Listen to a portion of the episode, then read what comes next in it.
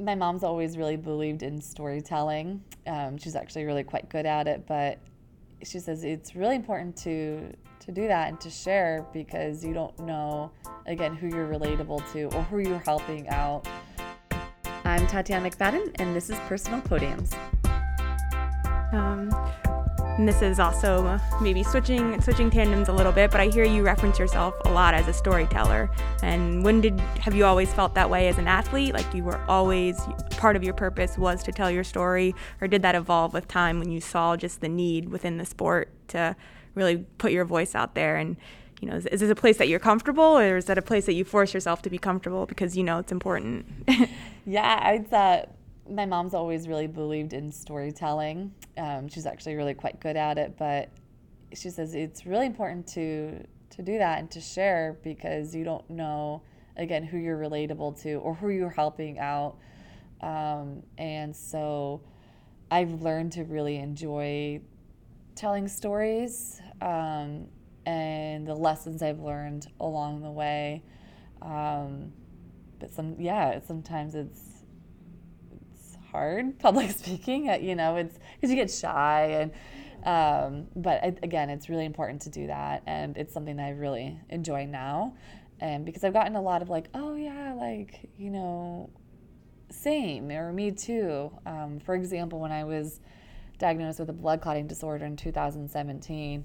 And at first, I didn't want to share anything. And when I began, you know, sharing a little bit about what was happening and how I was recovering and how I was getting back into training, And got a lot of responses from around the world and even, you know, just amateur runners saying, "Oh, I got a blood clot too."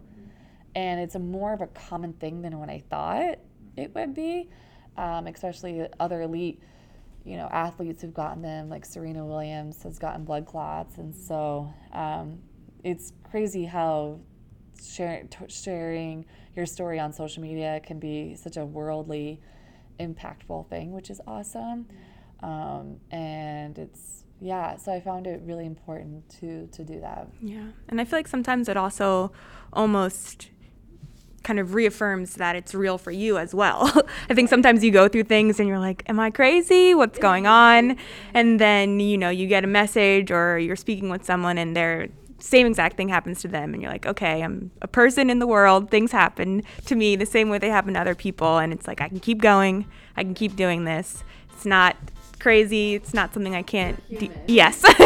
things happen. Yeah. So I feel like that's always um, I always appreciate that, and almost when you like have these little opportunities to almost use all the lessons that you tell other people, use them on yourself. It's like, okay, what advice did I give to that person last week? I think I need to take it for myself. exactly. Um, exactly. This was recorded at the Nike Chicago Digital Media Studio on the occasion of the Chicago Marathon. Special thanks to Nike Running for access to the athletes and making this all possible.